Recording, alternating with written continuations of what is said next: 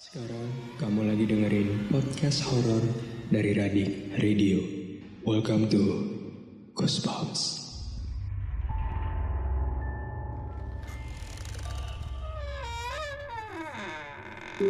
Di episode kali ini, Salman dan Lukman bakal nemenin Sobat Radik dengan membawakan kisah yang datang dari tanah Jawa, yaitu Misteri Malam Satu Suro. Pasang telinga baik-baik dan biarkan kisah ini merasuk ke dalam dirimu.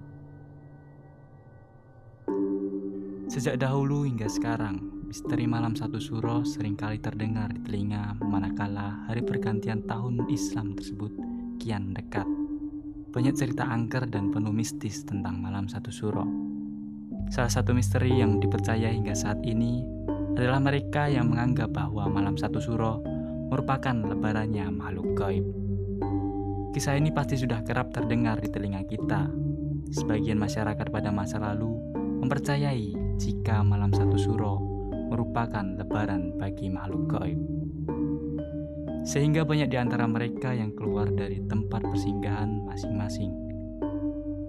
Tak heran jika malam satu suro selalu identik dengan penampakan makhluk halus. Namun, bisa dibilang, aku sempat termasuk ke dalam bagian orang yang menganggap hal tersebut hanyalah mitos biasa.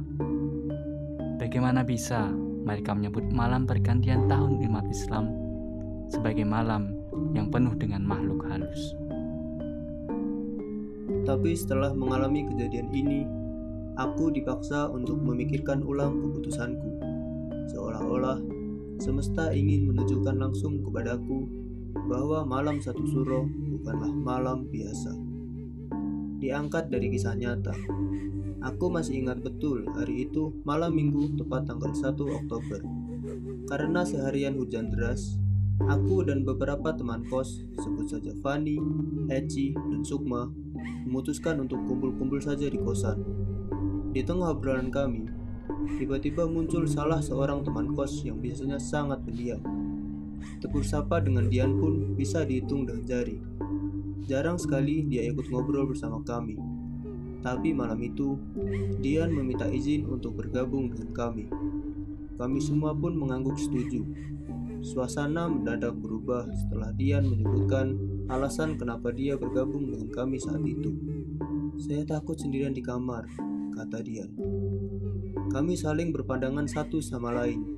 Namun karena sedang asyik membicarakan dosen killer di kampus, kami kembali ke topik pembicaraan tersebut tanpa menghiraukan lagi ketakutan Dian. Cerita berlanjut sampai kisah horor Entah kenapa dalam setiap obrolan dengan teman-teman pasti terselip cerita horor yang meski bikin merinding tapi tanggung untuk diberhentikan. Sampai pada giliran Dian bercerita. Kembali Dian mengulang kalimatnya waktu bergabung tadi. Saya takut sendirian di kamar. Ini kan malam satu suro, katanya. Kami semua langsung memandangnya serius. Dian melanjutkan. Biasanya menjelang malam satu suro, dia pulang ke rumah orang tuanya. Orang tuanya menganut ajaran kejawen dan selalu melakukan ritual pecuncian keris di malam satu suro. Ayah Dian baru saja meninggal awal tahun kemarin, dan ibunya tak bisa membiayai pulang untuk melakukan ritual. Aku memperhatikan wajah Dian yang gelisah saat bercerita pada kami. Mendadak aku merinding dan mengalihkan pandangan pada tempat lain. Aku tak berani menatap Dian. Dia memiliki rambut yang sangat panjang. Dia bercerita, rambutnya tidak pernah dipotong sejak kecil. Pernah sekali waktu ayahnya menyuruhnya memotong rambutnya. Namun, setelah rambut Dian dipotong, mendadak dia sakit keras sampai dokter pun tak berhasil mendiagnosa penyakitnya. Akhirnya Dian pun berhasil disembuhkan berkat bantuan paranormal. Dian melanjutkan cerita. Sejak semalam dia gelisah dan tak bisa tidur. Biasanya malam satu suro, dia dan ayahnya mencuci keris pusaka. Sejak semalam dia terus memikirkan keris yang seharusnya dimandikan pada malam satu suro. Tiba-tiba, aku merasakan hawa dingin merasuki kulitku. Percaya atau tidak, suasana menjadi mencekam ketika Dian mulai bercerita. Tidak ada yang bersuara, hening dan senyap. Semua orang terfokus menatap Dian kecuali aku yang memilih untuk menundukkan kepala. Jika diizinkan untuk memutar waktu, aku akan memilih untuk menundukkan kepala saja atau kembali ke kamar saat itu juga. Karena ketika aku memutuskan untuk menatap Dian kembali, tebak apa yang kulihat. Aku melihat seekor buaya yang sangat besar menempel di punggung Dian. Kamar tempat kami berkumpul pun mendadak ramai dengan makhluk halus. Aku tak bisa berkata-kata.